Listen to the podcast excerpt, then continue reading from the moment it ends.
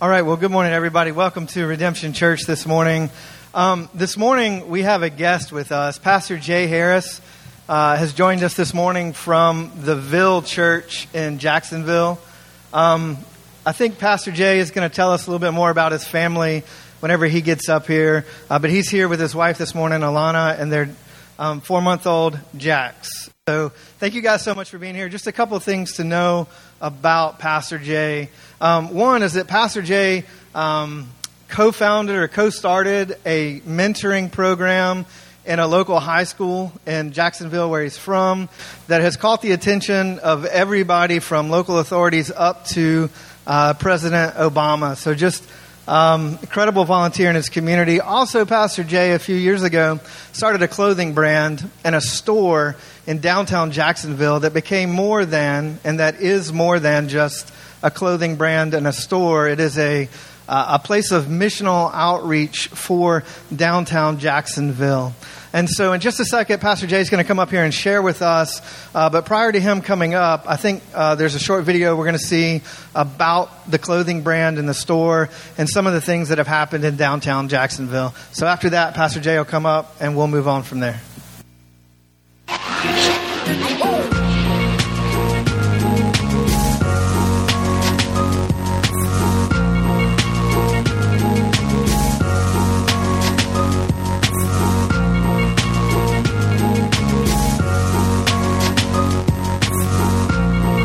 Started straight and narrow because we wanted to make a statement. We wanted to connect with others. Figured a shirt would play the perfect billboard to spread a powerful message. Something powerful enough to heal, something powerful enough to save, something powerful enough to change the world, you know? So in 2010, we launched the brand with a concert. Then we started grinding online. We delivered our message with fashion, music, and even videos. People got it streets got it. About a year later, we made a bold move. We moved into a retail space in downtown Jacksonville. It didn't make sense financially. The location didn't make sense. Timing didn't even seem to make much sense. But we couldn't shake the feeling that we were supposed to do this. So we stepped off the ledge and we made a faith move. A move that would change everything. Some people came to shop, but more people came with needs.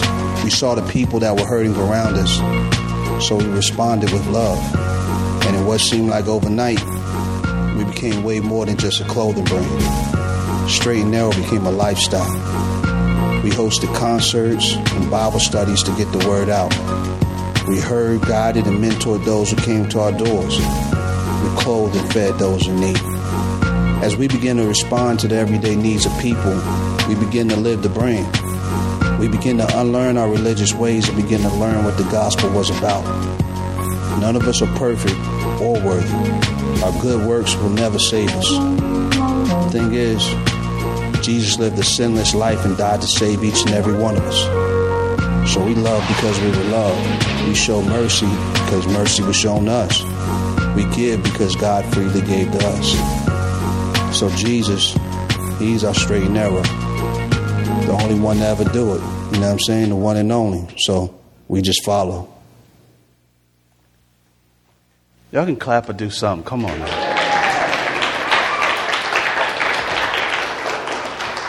How y'all doing this morning? All right, let me get myself situated. The mic situation is a little different than mine at home or whatever. For some reason, I have like this fear right now that this thing is going to get wrapped all around me. Y'all going to have to come get like, to like save them, unroll them, you know? Y'all doing all right? At my church or whatever in the morning, I usually make everybody howl. Um, like when I come out, I'm like, a, a, yeah, like I do that thing. But people start to think we're just like, you know, like fans of Twilight or something. So we're like, we should stop doing it. I think we're scaring people. All the new people start walking out. Um, so a little bit about me before we jump into the sermon. My name is Pastor Jay Harris. Like you said, like you heard, I'm from the Ville Church. I was born in Newark, New Jersey, raised in um, Jacksonville, Florida, a little bit in Orlando, Florida, hence the Mickey Mouse tattoo or whatever. The penguin was who I call Harry. I'm not sure what that's about, but anyway, there's some stuff you just write on yourself for no reason. But anyway, so um, I want to show you a little bit of my family a little bit. So me and my wife, my wife Alana's back there trying to keep Jax asleep, and um, that's our tenth over there, and so that's nine. right there. So if you see me, like, you know, start wigging out up here or whatever, it's just because I'm hearing my kids' voices in my head asking for juice cups and stuff. It just happens, whatever. Don't mind me or whatever. I just be like, no, no juice. You had too much water. All right. Um, so, yeah, so we have nine kids. Well, excuse me, 10 kids. I can't even keep up anymore. You got to apologize or whatever. But 10 kids or whatever, and it's absolutely amazing. It's the best torture on earth. Anyway. Um, so, big family, all that good stuff. Let me tell you a little bit about um, Straight and Narrow that you just saw. Normally, I wouldn't show up and actually tell you about a brand before I get to the gospel, but I want to get out of the way so I could preach. So, the context that our church is in, um, well, let me tell you this. I started the brand in 2010. The brand blew up really, really big. We ended up opening a clothing store, and we kind of set it kind of on a city block like how y'all are situated here. And we did that because there was so much going on. And we're like, what if we put something in an organization that's like Christian and just drop it in the middle of all the action? Um, and it did more than I ever would have imagined. And it was one of the most amazing times in my life. We had a Bible study, started with like five people. Then it got to the point where like people would be out of the door, like listening like that. And I was like, man, you know, like this is really amazing. But it wasn't the church. Like it was awesome, but it wasn't the church. Um, and, and, and what's crazy is that I kind of like my friends that were there at the Bible study, we kind of, I kind of did this because it didn't seem like they could find a place in the church that I was at. And, um, but so I went and did that, and then I was like, but this isn't a church. So it's like these kind of two things going on. And I ended up closing it, and then I ended up going to my church or whatever, where I became a pastor on staff, and took over as lead pastor, or was put in place as lead pastor eventually. And and as we're in the church or whatever, we've seen the need for, we're like, we have to have a front porch. Our context is really, really rough. The credibility of the church is kind of like out the window. And so we're like, okay, we're going to have to approach the way we evangelize and approach the way we actually minister to people from a different angle. And so I dissolved ownership of the clothing brand and gave the clothing brand to the church. And so let me tell you about the context we're in, right? So we, um, we have the lowest average household income. It's about $21,000. Highest unemployment rate in our city. Lowest level of education. Highest mortality rate for heart disease, anything like that. Highest homicide rate. Highest HIV, HIV uh, death rate. STD. Uh, highest teenage pregnancy rate um, from 15 to 19 years. Highest rate of infant mortality. Um, highest rate of ER visits. I think, I think 70, around 70% of the people in our context don't even have cards. And so it's one of those things where it's like there's a bunch of churches around, but people just have lost esteem for it. And so the store works so well that the leaders at our church, they're like, why don't we take the brand, why don't we launch it again? Because uh, another issue is the financial side of things for where we're at. You're just plain and simple not going to be sustainable. And so we didn't want to go around begging for money all the time. And so we're like, well, why don't we actually, we need to teach business ownership and community development in this context. So why don't we take the business and actually, you know, work it and, um, and then we're going to actually turn it into a brick and mortar probably in the next year and a half, which will actually end up being our first church plant. Um, so we're excited about that. So that's why I wanted to show you that. We have some stuff outside. Um, normally, when you see pastors like, hey, I wrote five books or whatever, I have some stuff. I ain't writing any books, but I put a picture on a shirt, all right? It's a little bit different. All right? I put a picture on the shirt, but it's outside. It's completely owned by the church. So if any of you just support it or whatever, um, you can take a look when you go out. It's right there to your right. But if you take a look at it or whatever and you support or buy anything, that goes completely to our church to help us sustain and complete our mission and do what we need to do. All right? So, and if you don't like any of this stuff, buy it and give it to somebody. All right? So we're going to jump into the word this morning. Y'all ready to do this? All right. Praise the Lord. We're going to be inside of 1 John 2 15 through 17 today. Um, Real quick, I want to give a shout out to Pastor uh, Ben also. Pastor Ben is my buddy. I know he's been gone or whatever, and y'all have been told don't mess with him, whatever, and leave him alone. Let him hang out for a little bit. My church does that too when I go on uh, sabbatical and stuff or whatever, so believe me, it's greatly appreciated. Um, but Ben is a good guy. I love him to death, and uh, we've gotten to hang out a little bit. He was in a, uh, in a, um, a residency deal with me and uh, it was a bunch of guys. You know, you get a bunch of people together, you meet some cool guys and all that stuff, whatever. But you meet that person that's like your person or whatever. Y'all just kind of connect. Like both of us love art and stuff, so it's my my man right there. So when he comes back, y'all give him a bear hug for me. All right, I'm gonna go fast because I feel like I have a a lot here or whatever. And I'm a little schizophrenic when it comes to preaching, so y'all bear with me. Pull your pens and your pads out to do something. But let's, let's, let's dig out some good stuff out of here. So 1 John 2, 15 through 17 says, um, do not love the world for, uh, do not love the world or the things in the world. If anyone loves the world, the love of the Father is not in him. For all that is in the world, the desires of the flesh and the desires of the eyes and pride of life, is not from the Father, but is from the world. And the world is passing away along with its desires, but whoever does the will of God abides forever. All right. So let's start breaking this text down. I'm going to tell y'all something really quick. What's crazy is that I talked to Pastor Ben and I told him I was coming and I told him the wrong date. And so um, I told him the wrong date. So he gave me 1 John 1 um, 5 through 10. And then when I switched the date, he gave me the right date, and then I didn't see it or whatever. So I preached another text last week in my church, thinking I was going to warm up for y'all and come out here and kill it. And then God had me find it this week, and I was like, oh my God, I have the wrong text. Whatever. So, yeah, anyway. So, this whole text right here, whatever, we see when we start off in that first verse 15, there's a whole lot of loving going on there, whatever, right? Do not love the world or the things in the world. If anyone loves the world, the love of the Father is not in them. It seems simple enough, whatever, but I want to kind of dig on some of these words because I feel like having a good understanding of the definition um, that John is working with is going to help us a whole lot here, right? So let's look at the word, the word world, right? There's love in the world, there's loving the things in the world there's anyone who loves the world, right? So I believe verse 16 kind of, kind of gives an idea of what he's pushing at when he talks about the world, right? So verse 16 starts off like this it says, For all that is in the world, the desires of the flesh and the desires of the eyes and the pride of life is not from the Father, but is from the world. So let's kind of work through those three things right there, or whatever, right? What is he actually talking about there? Um, so when you talk about lust of the eyes, desires of the flesh, you're pretty much talking about like, like, like physical pleasures for, for the desires of the flesh or whatever, right? You're talking about like this, this, the lust of the eyes is that thing that captivates you. It's whatever's shiny to you and kind of draws your attention to it, right? What kind of like exalts itself over the Lord or whatever. And it's like, you know, when it's like, uh, you know, you know how it is when you're single or whatever. I haven't been single a long time or whatever, but you know, when you're single or whatever and you're like, that person is not good for me, but you're like, I should look this way, but I'm, I'm sorry. It's lust of the eyes or whatever, right? So it's something that you're captivated. Maybe you know it doesn't really measure up. It's not the right thing for you to do or pursue, but you're like, eh, you caught a glimpse and it has a hold of you, right? And then you have like desires of the eyes. You have, you have, you have the pride of life here, or whatever. You put these things together. So I'm going to try to hit both of these like this. I want to hit lust of the eyes and desires of the flesh kind of together. And the reason I want to do it is because they, to me they kind of work together. Because you get the lust of the eyes first and then it manifests into the flesh or whatever, right? Lust of the eyes, flesh deal comes together, and then they have a baby called sin. All right? That's the way it works. This is the way Satan plays the game.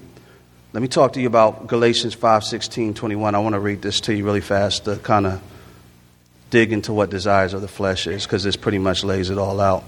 Um, in Galatians 5, it says this. I'm going to read 16 through 21 because I think it's necessary to kind of pull all of this stuff out. It says, But I say, walk by the Spirit, and you will not gratify the desires of the flesh. For the desires of the flesh are against the Spirit, and the desires of the Spirit are against the flesh, for they are opposed to each other to keep you from doing the things you want to do.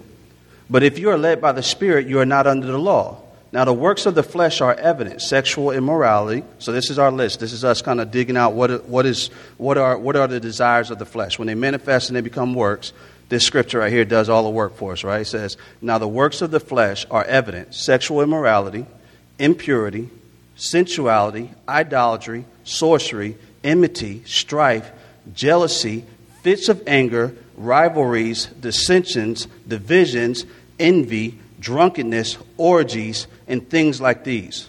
I warn you, as I warned you before, that those who do such things will not inherit the kingdom of God. So, um, Paul doesn't hold back there. He's given us a whole list, a whole buffet of works of the flesh, right? So he breaks, down that, breaks that down for us real good. But there's a part inside of Galatians I want you to pay attention to in verse 17, it says, to keep you from doing the things you want to do. Did y'all catch that? Did y'all hear that part? Y'all can say yes or anything or whatever. We can talk a little bit. Right? Did you catch that part in that scripture? It's super important when we're looking at this text because this is kind of some weighty stuff or whatever. I read that list or whatever and stuff or whatever, and like, you know, it says stuff like, you know, like, you know, like strife or whatever, anger or whatever. I'm like, okay, I have a fits of anger every, every blue moon, you know? Well, not even blue moon, every moon. All right, daily. All right? You know, stuff like, you know, when, when I, when I, it, it's so important for you to remember just the, the gospel uh, when you're reading this kind of stuff because when you start reading the word and you start digging in here or whatever, you already know Satan's going to kind of creep up and get in your ear and be like, I know what you did last summer. You know, like, you know, you can play, play cute in here if you want to. You four, you four out of eight on that list. You know, like I'm keeping score. Like all this kind of stuff kind of starts moving in on you and starts condemning you.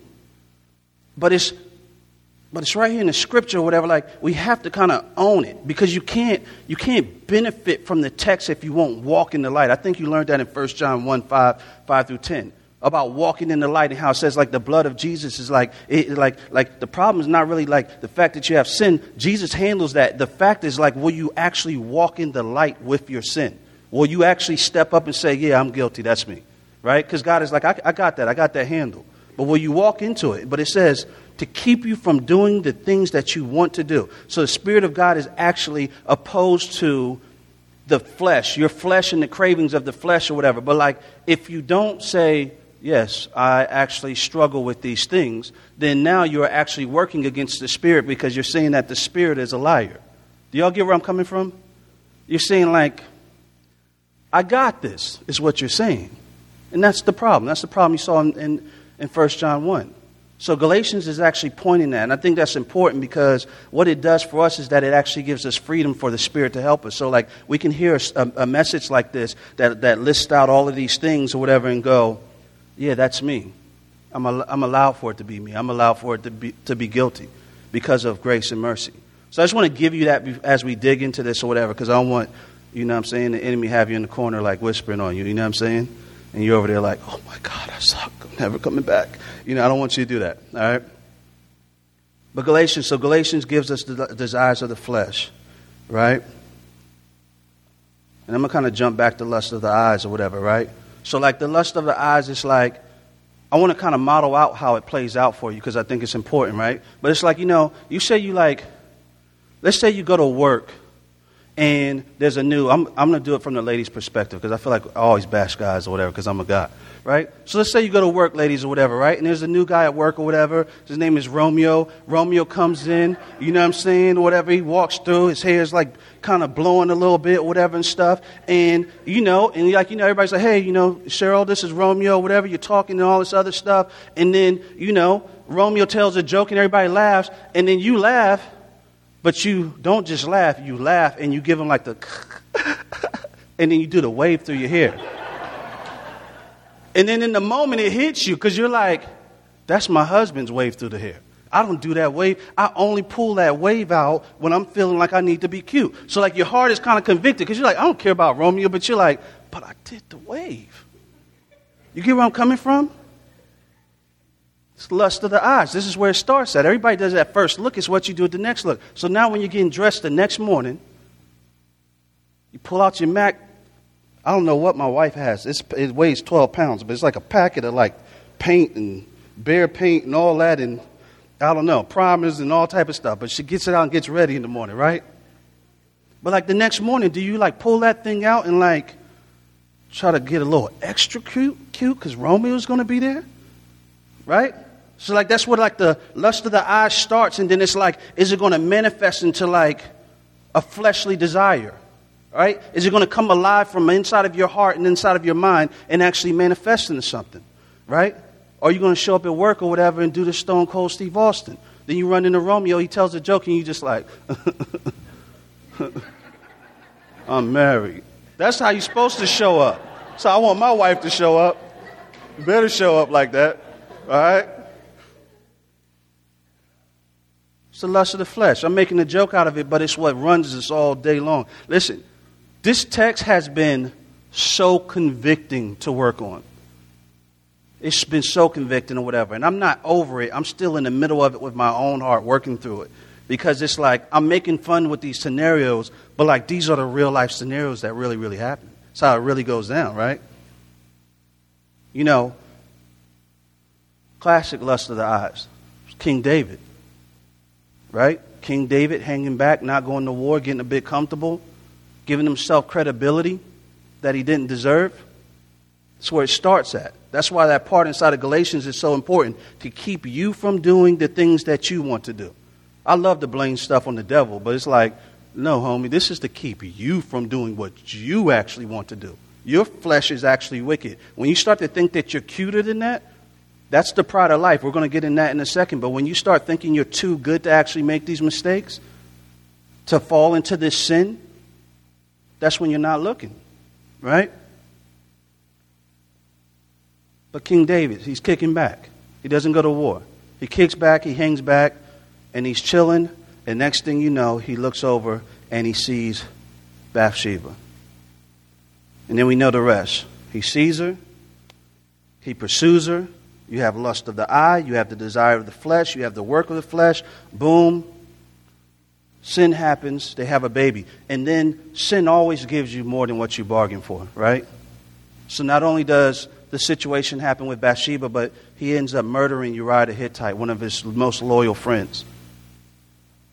I guarantee you, David, with all of his splendor and glory that was around him, he would have bet his life that he was a better man than that. He's a better man than that. That's what he would have bet you. He would have told you that. But he got comfortable. He got comfortable. And what I believe actually took him out, of course, it was process wise, it was lust of the eyes and then the manifestation of sin and everything that how that played out. But like it was the pride of life. Right? This is our last point on here.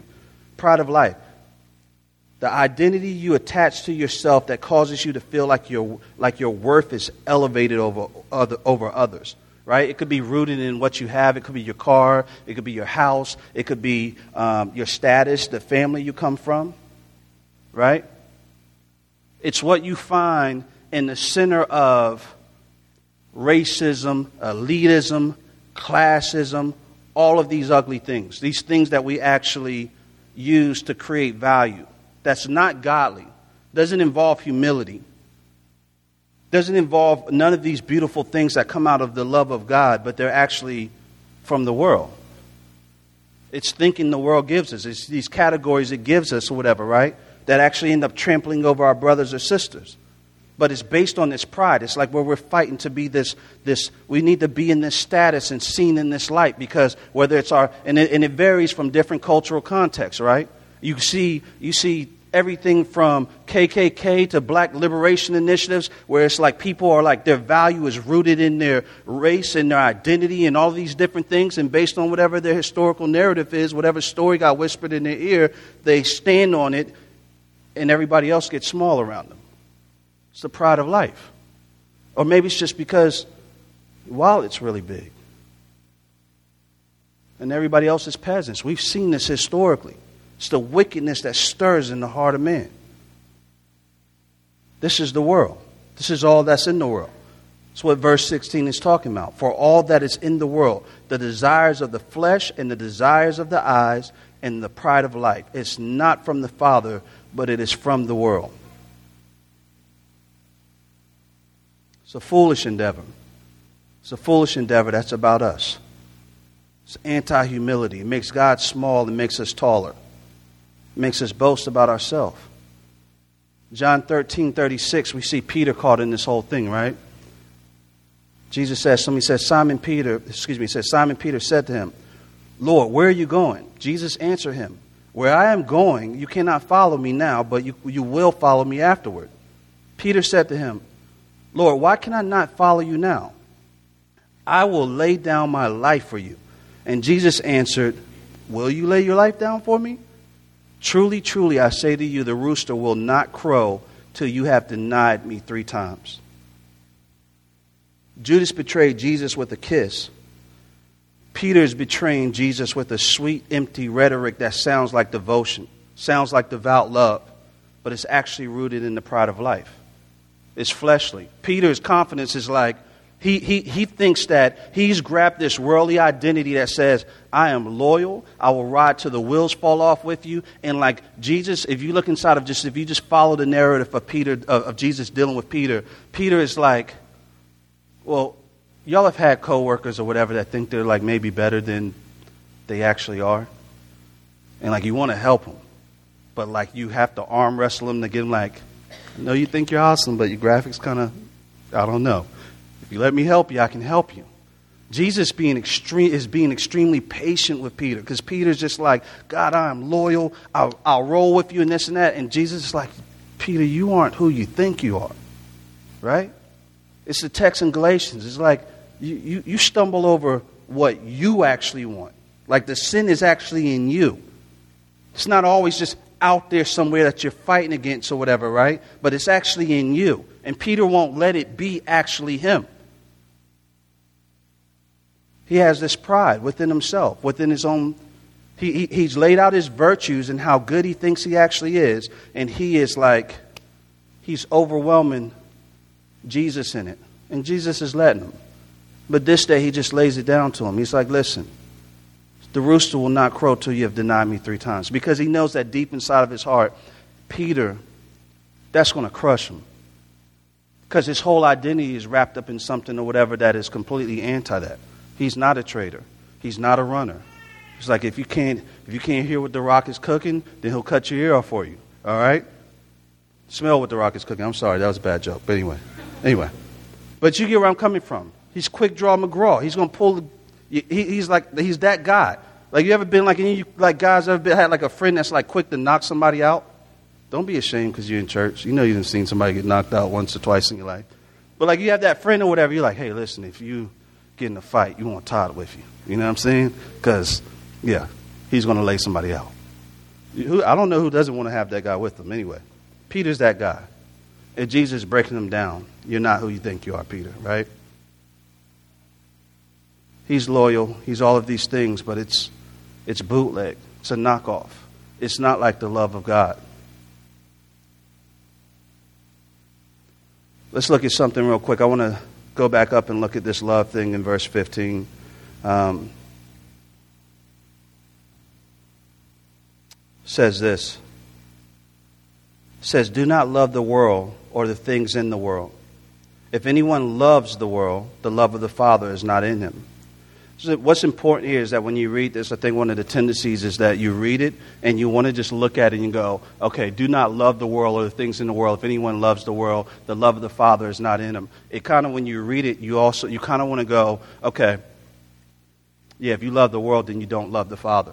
That's not actually what it's saying, right? Maybe that's implied, but it's not what it's saying. What it's actually saying when it's talking about the love of the Father, it's actually talking about a, spe- a specific brand of love that says that Jesus, like, it's, it's actually talking about the, like, the love that we see embodied in Christ. So he says, the love of the Father is not in him. Did y'all catch that? Like, it's a type of love. It's not just saying that, you know, you don't love the Father if you love the world. He's saying the love of the Father is not in him. It is a specific brand of love right? Jesus' name is on the box. It's the name above all names, whose blood atones for the sins of mankind, who came and lived and died and rose again, who said he would never leave us or forsake us. It's a different type of love. It's not just how the world frivolously throws out the word love on anything and everything. It's the love of the Father. In John 13, 34, it says this. It says, A new commandment I give to you, that you love one another, just as I have loved you. He's referring to the Father's love, right? This is Jesus talking. He says, You also are to love one another. By this, people will know that you are my disciples if you have love for one another.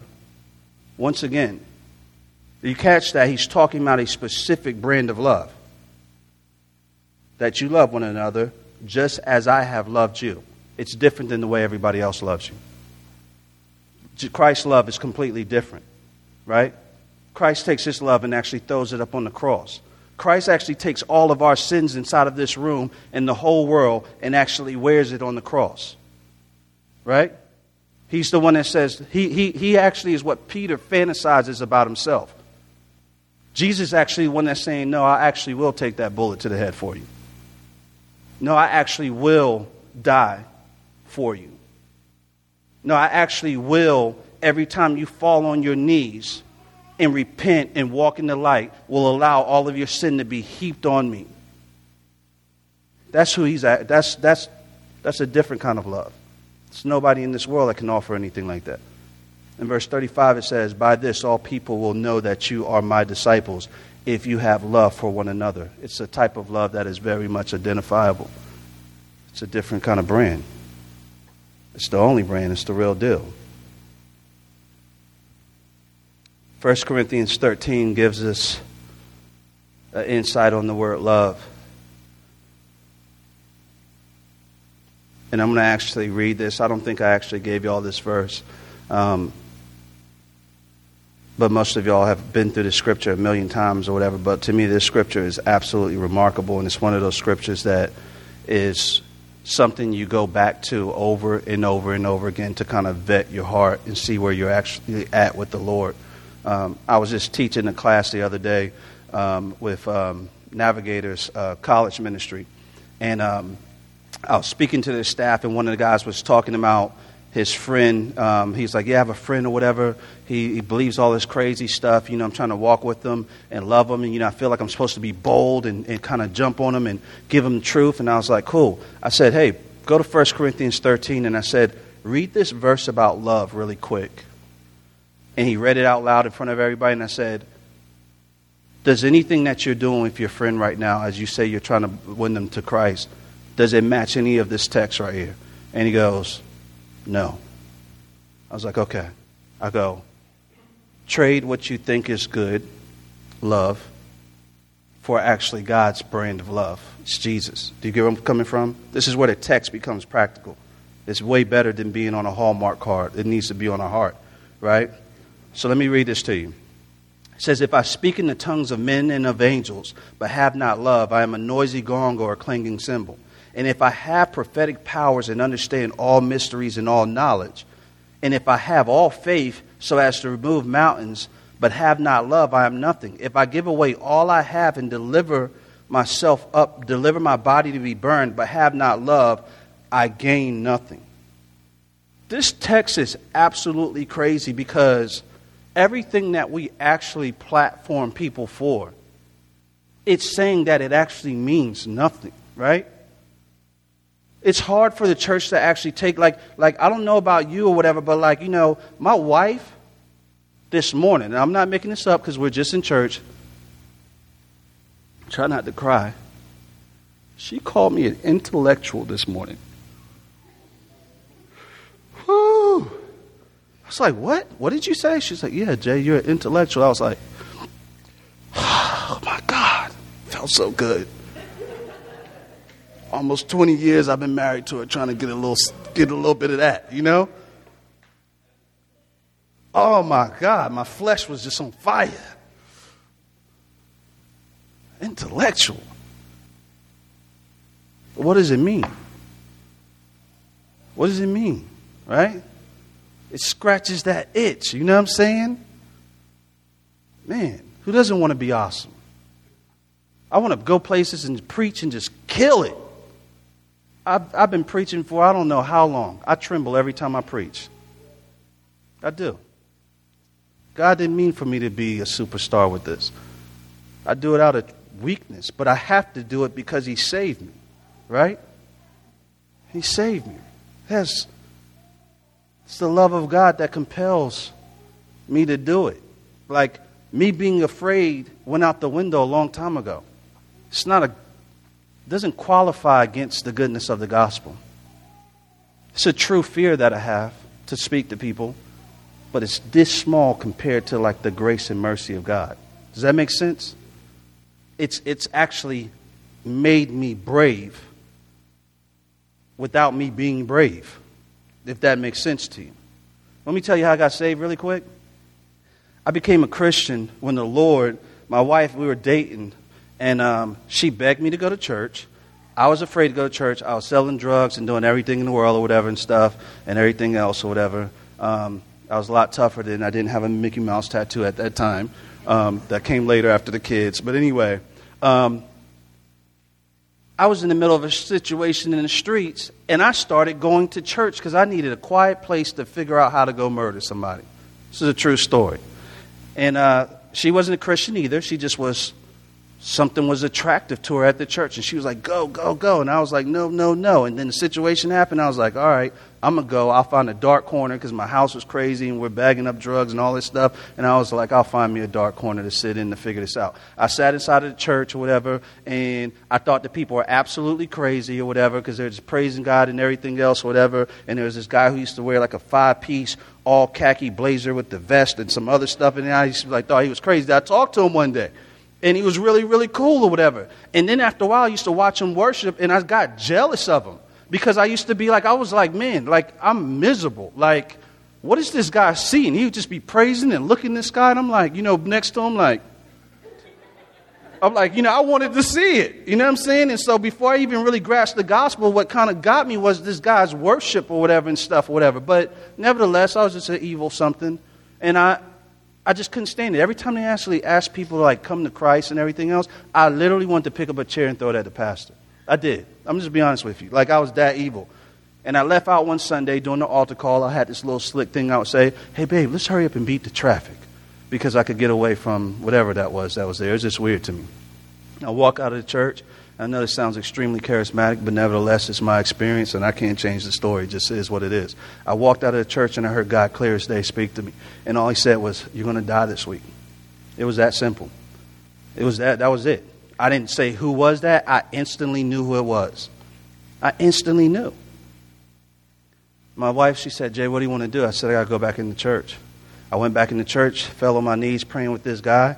I didn't know anything about being politically correct with altar calls or anything. I didn't care about any of that. All I knew is that my life was over. I knew it before that even happened in the moment, to be honest with you. And I said, Jesus, I love my sin. I love it with all my heart. And I said, but it's going to destroy me. And I'm like, you can have my life, but I need you to change me from the inside. I had said that prayer a million times growing up. But that was the first day I was willing to leave everything in my life, and nothing was ever the same. But what scares me when I think about that prayer, what, what really blows my mind is that I had nothing to do with it. Like, I'm not even able to tell you the story and be like, man, you know, yeah, that guy really impressed on my heart. It caught my attention. I thought it was peculiar. I heard the Lord talking to me in the room, calling me. Like, there was some of the stuff that, Pat, like, I feel like sometimes the pastor was spying on me. It was amazing. But I love my sin way more. It was way more captivating and amazing to me. My selfishness, like wanting what I wanted, right? To have the status to have power, to make sure nobody disrespected my name in the streets. I thought about this guy all the time. I'm like, man, he has a kid, man, and you just had a kid. I'm like, yeah, but he shouldn't have done it. It just is what it is. It's the way the rules go, and he has to die. Evil. Absolutely evil. It, I still wake up in the morning right now like, how in the world am I here? Only grace and mercy. It's the only qualifier. That's it. You could have grown up in a family and, like, you know, you just feel like, yeah, I got saved when I was a little kid and everything else. My parents were in the church. My father was in the church. That's still the grace of God that inside of one of you. It's just as my, my testimony you may, you hear, may hear and be like, oh, man, that's awesome. Yours is just as amazing. Because somewhere in your family's trajectory, God interrupted them with the gospel and with his son Jesus, right? For you to actually even come in line with that. It, it's has nothing to do with our flesh. Has nothing to do with our flesh. So all of this stuff, speaking in the tongues of men and angels, prophetic powers, understanding all mysteries and knowledge, able to remove mountains. It's all awesome and cute. But if it lacks the love of God, it means absolutely nothing. The brand is the Father's love with Jesus on the box. You understand what I'm telling you? That's what he says about love. He says, Love is patient and kind. Love does not envy or boast. It's not arrogant or rude. It does not insist on its own way. It's not irritable or resentful. It does not rejoice at wrongdoing, but rejoices with the truth. Love bears all things, believes all things, hopes all things, endures all things. That type of love is different than anything that we've ever experienced. It's not dressed in a Hallmark card. It's not given and done because it's the right thing to do. It's not the card with the big heart on the front. It's more than that. These words seem simple enough to play with or whatever, so simple that at times we could actually afford these virtues to ourselves like we're it. Like, cool, that's, that's the list for love? Oh, patient, I'm that. Keep this scripture in front of yourself for a whole day. You'll find out that you have to mark everything off. Only God has the, the trademark on all of this. Right? Through his son Jesus. That's it. It's not ours. He has an eternal mo- monopoly on the purest of ingredients, the spotless lamb Jesus, right? His son. In John 3:16 it says, "For God so loved the world that he gave his only son that whoever believes in him should not perish but have everlasting life." Peter does this thing where he measures his goodness and his idea of love by himself. Jesus excuse me, the Father measures his love by his son Jesus on the cross. He loved the world so much so that he gave his only son. That's, that's, that's the quality of love. That's the brand he's talking about. It's, it's, it's out of this world. I'm going to close with this and, and then uh, I just want to encourage you with this. So, for several years, I used to walk with the king. And um, and and so I have you know I have a metal rod. My whole back is fused with my spinal cord and everything, um, and uh, it's I've had so many surgeries I can't even list it. But like when I first had the surgery, I had to walk with a cane, and then I had you know like the walker deal or whatever. You know what I'm saying? You know what I'm talking about with the tennis balls on it. I used to try to match it to my sneakers and stuff, whatever and whatnot. You know, whatever. You know, show people like you know you gotta do what you can, whatever. Like you know what I'm saying? So I was like, you see tennis ball with the sneaker, man. Where you get purple tennis balls? I got them. Boom. You know, like whatever, right? But I had to walk with this cane. And what was so hard about it was that, man, I felt like, for you know, like you know, I was in a wheelchair at first, and then I got the cane, and I felt like a superhero for having this cane. Like I felt like, man, I'm doing it, you know. And but people, they had this look in their eyes when they would see me. Like it gave me a whole nother perspective of just life in the world um, that I think serves me till this day or whatever, and even about myself or whatever. Um, but like people would just look at me like I was so broken. And it used to hurt so bad, you know? I felt like I was doing something, and they would just be like, Oh, precious, you, look at you. And I'm like, uh, Look at me, you the sneaker. And they're like, No, you, you know, you're not whole. All of these things. You're not functional. You're not capable. You're not all of these things. You're broken. That's what their eyes told me. And even going to church, I, I couldn't, at a certain point, I couldn't stay going to church anymore because I would love to get prayed for by the saints, but like it's almost, I felt like I became like a spectacle or something, right? So I'd be coming in trying to, you know, drop my kids off, and I get pinned up against the wall. Be like, "Oh, you gonna get these prayers today?" And I'm like, "Oh my God," you know. And then in like 45 minutes, I'm like, "Man, the line, you know, down at Cracker Barrel is getting crazy right now. Let me go," you know. And like they just went, you know, like it's just every single Sunday, and so I would hide and not go to church. But I tell you all of this stuff to say is that I actually I stopped using the cane like earlier than I was supposed to. Like, like I functionally needed that cane to move and stuff, but because I didn't want to be broken anymore, I stopped using the cane, right? And so I would just figure out how to do whatever kind of walk I needed to do and everything else because I didn't want people to see me like that. The gospel is very much this cane. Jesus is our cane, right? But it's like, do, will we walk in the light and actually allow ourselves to be this needy? Right? Or do we, or do we succumb to all of these things right here, right? The lust of the eyes, the desires of our, of, of our flesh, the pride of life. Do we lean on something else instead of Jesus, right? Something that's rooted in itself, something that the world actually offers, offers us? Or do we lean on Jesus? And so that's what I present to you today that, that, that, that Jesus came, He lived, He died on the cross because the fact of the matter is this right here. You can lean wherever you want to lean, but only one side is the truth, right? There's only one brand of love that's actually the truth.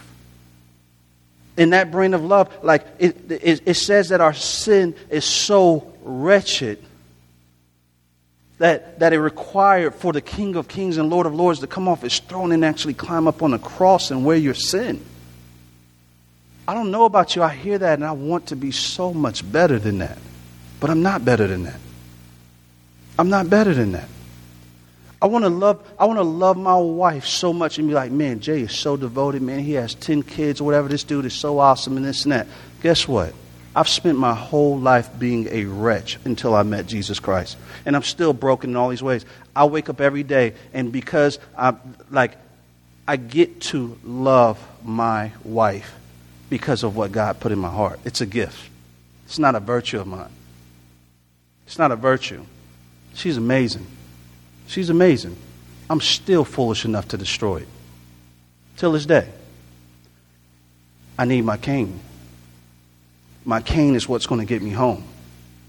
My cane helps me love my children. My cane helps me walk in the light, right? It helps me, like, it helps me find myself at the foot of the cross in this very needy place that produces this fruit that is not mine. It gives me another brand of love. It has Jesus on it. Jay's brand is horrible.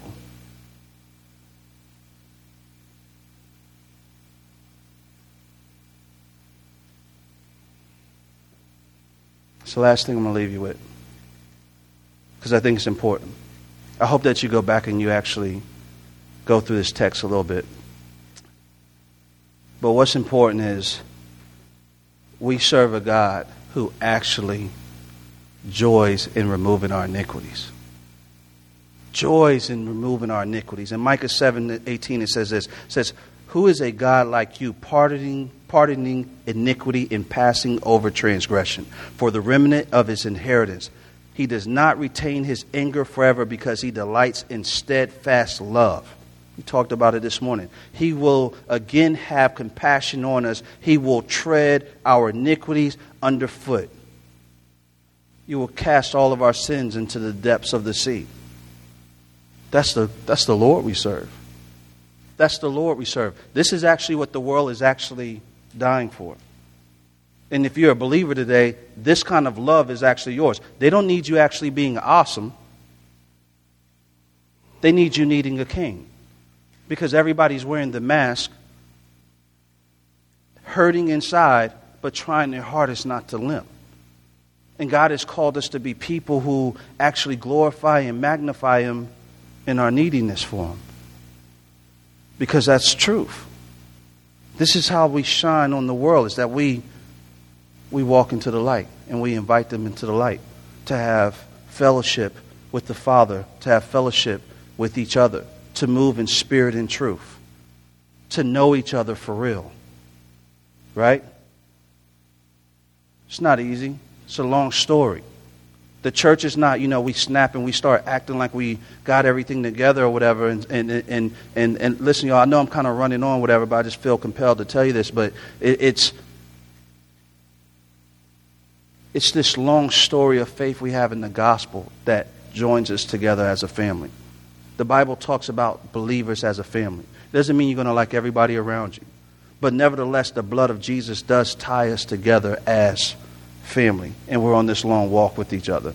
Um, and so I don't know why I just added that on to this as an exclamation point, but like, hold on to your church for dear life because of what the word says about it, even when it doesn't feel like it, right? Things don't always feel great with my wife all the time, right? Sometimes I have to tolerate her. I'm just playing. Like, but I'm not playing. But like some, but but she has to put up with me. I don't know how she does, but she does, right? But like, there's still this exclamation point that that's over us, where we have this commitment to serve and love each other, and it holds us in place. It's the same thing for the church and the body. The world is outside doing something completely different right now. They're doing they're doing something completely different, right? And it's okay because what we have from a gospel standpoint is meant to actually set fires in dry places. But like inside of the church, inside of the body, within this temple, within his people, it's not a dry place. It's not a dry place, even when it feels like it's not a dry place. All right, let me pray for y'all. Appreciate y'all allowing me to preach to you this morning. Dear Heavenly Father, Lord God, we just praise you, Father. We, uh, we exalt you, Father, Lord, and we just bless your holy name. We, um, God, I pray that you would help us to abide in this place with you where we are needy, Father Lord. I pray that you would save us from our arrogance and ego and pride and these things, the lust of the eyes, um, the pride of life, Father Lord, these things that actually sparkle and look really, really good, but they are not you. Um, they destroy and they tear things apart and they separate us from you. But Father, Lord, we're here, we're here holding up our hands saying, we, we're foolish enough to go chase after it, Lord. We're foolish enough to do it. We're not here because we're good, Father, Lord. We're here because you've shined on us with your mercy and your grace and your love through your Son, Jesus. Um, it's the only boast we have. But in our foolishness, we start thinking all these other things are cute. So, God, we, we come before you as people needy for you, hungry for more of you, um, and sometimes just not even hungry, just complacent. Help us. Help us. We didn't save ourselves. Continue to sanctify us.